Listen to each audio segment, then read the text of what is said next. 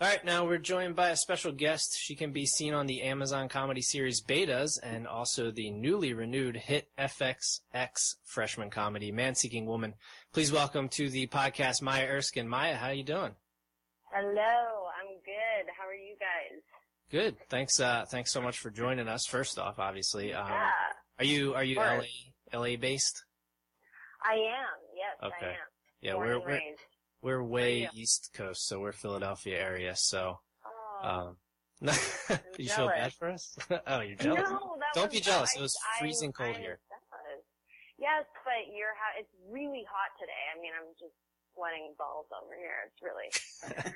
Ah, yes, I'm trying heard to walk complaints back of it being too hot in a while. conditioner. You guys Um, got but rain yeah, for the first time in a while. say that again.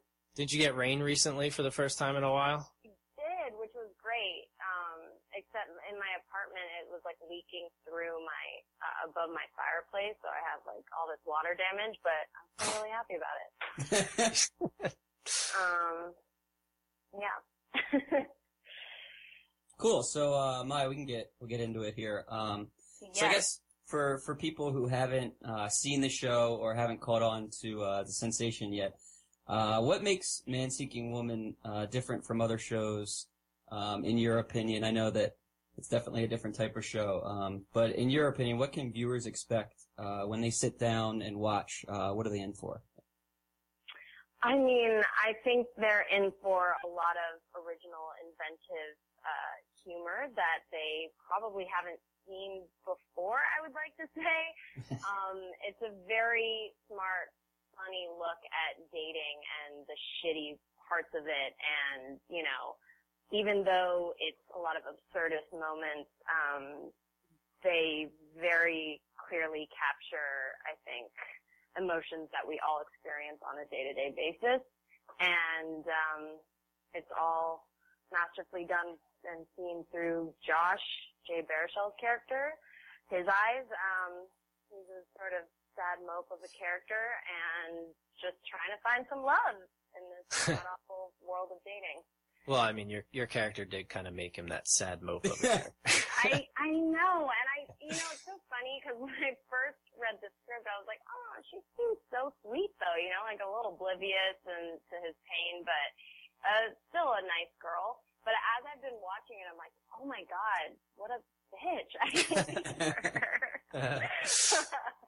Um, because Josh is just so lovable, so you know, Right. it's yeah.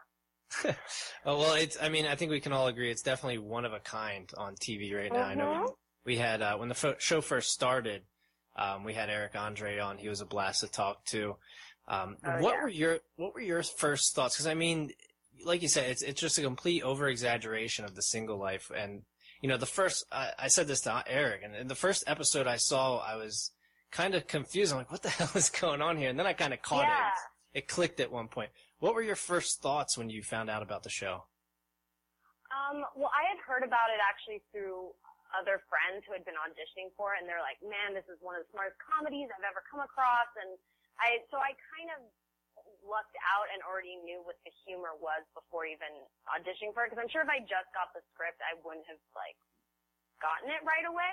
I, I, I don't think I'm that smart. Like I just would have, you know, not gotten, but, but I did. And, and, you know, the scene with Hitler and Maggie and how Yeah, that's great. completely in love with him she is, you know, I didn't look at it as over the top. I was like, oh, this is great if it's, you know, especially if it's all played naturally and the, how nonchalant their language is. It just really aided the comedy so well. Um, so I was excited. I mean, I wanted to date Hitler at 126 years old, and the fact that it was Bill Hader playing him, Yeah. um, was my first sex scene ever on a wheelchair uh, with Hitler was just, you know, I, it's all been downhill from there. Like, I don't know how I'm are there top that.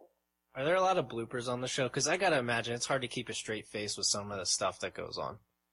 Yeah, I mean, definitely, and there's a lot of improv, so, you know, there's a lot of things, crazy moments and things that we said that should not make it on air, but uh, I would like to see those bloopers, yeah. Well, I mean, we, we've all kind of had a little, at least most of us have had a, a pretty decent taste of the single life at one point or another. It, was there any Mhm. scene in particular from the show that you remember doing that really kind of hit home and resonated with you and your experiences with the single life? Um, yeah, except I don't play anyone, like she's always in a relationship. And, Right, right. Uh, so, and I feel actually more similar to Josh, or at least my experiences seem to uh, mirror his. Um, but I think in the uh, the finale episode, which was written by Ian Maxtone-Graham, very funny and brilliant guy, um, Maggie is. Well, I don't know how much I can say without giving away, but basically, she drops some news when she's uh, meeting Josh, and Josh gets really excited when he gets a call from her, thinking like, "Oh my God, could this be it? Could this be the time we reconcile?" And and um, she drops some news, and his heart explodes onto her face, and That's he all. And from this show, we're gonna say it's literally it. Yeah. literally explodes and she is completely unfazed by it, doesn't notice it, and it's, you know, he's still talking to her as if everything's okay. Yeah, no, no, no, everything's fine, nothing hurts. Yeah, yeah, yeah, cool, I'm so happy for you. and, you know, I've definitely experienced that, um, where you try to act like, uh, you're fine about everything, but your heart is exploding inside. Yeah. Um, that has happened to me many times. So what we can take away is that you are not relating to dating Hitler as part of the scenes. No, I'm not. I mean, but it was, you know, it was funny. It sounds, it didn't feel that crazy to relate to because I just thought of like, this is a man who is super charming and so together in his life. And yeah, he's older, but you know, so sweet. yeah, it's just like that song. Yeah. um, so we like to, uh, we also like to get into the background of our, the people that we interview, kind of get the human oh, side of it. Cool. Um, so I was just interested in uh, your comedy inspirations growing up, um, and who you look to model yourself after, or you did look to model yourself after, or if you look to model yourself after anyone now.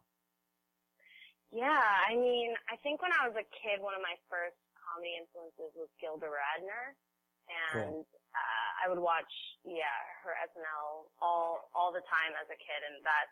So I sort of first had a dream of wanting to be on SNL, and then, um, I don't know, I uh, her, Bill Murray, um, now Kristen Wiig, uh, even serious actors that are comedic, like Philip Seymour Hoffman and um, or weird directors like Terry Gilliam, like all those people sort of influenced me in some way. And and also my writing partner and my friends around me, they're also hilarious and that keeps me going.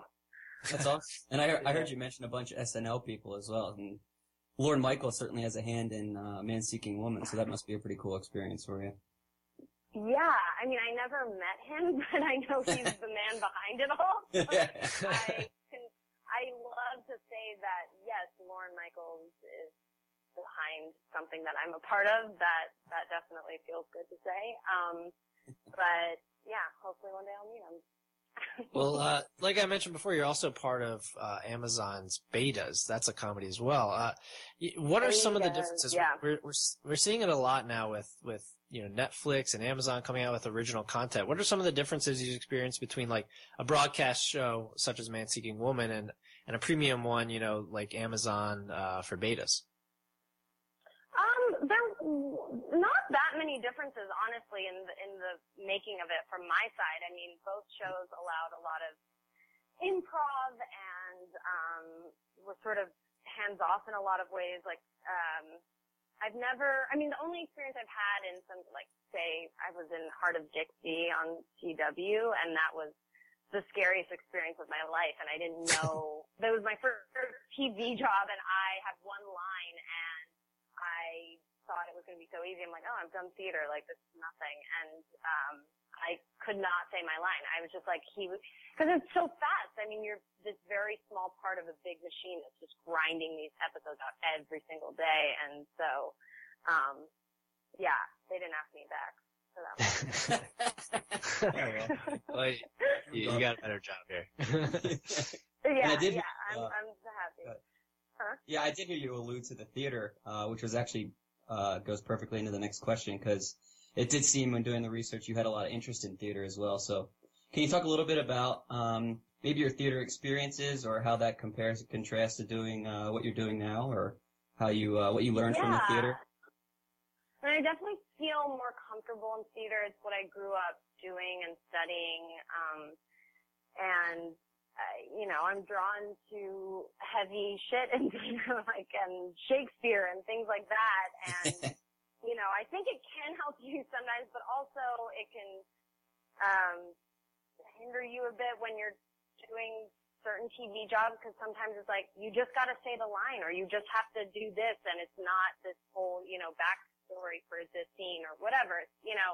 Um, but yeah, theater is my first love and I want to continue doing it, but it's hard to commit to plays when, um, you get paying TV jobs. that are great too, you know? It's just, it's just TV moves so fast and I think one of the main things I loved about theater is the rehearsal process. Okay. Um, and and but the thing with Man Seeking Woman is it felt like one big rehearsal sort of because we just got to play and figure it out as we were going. That's awesome. Which was nice. Yeah. yeah. Well, plus uh, having paying TV jobs is is a good problem to have. It's a great problem. Yeah. I should stop complaining.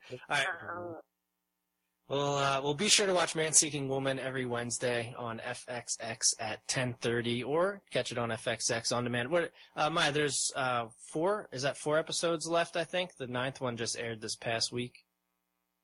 And then, and then the finale is next is next week, Wednesday. Oh, that's right. It's only ten. That's right. I'm sorry. Yeah, just uh, ten. Yeah, yeah. You but next, I think next. Finale.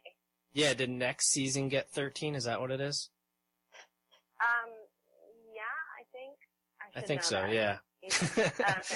I should probably know that too. But anyway, we'll make sure then yeah. you catch the or the uh, finale this Wednesday on FXX at 10:30. Uh, follow Maya on Twitter and Instagram at Maya Erskine. Uh, Maya, thanks so much for joining us. This was a great time. We'll have to have you back on yeah. uh, when season two comes around. Yes, I would love that. Awesome. Thanks so All much right, for well, having me, guys. All right, thanks, Maya.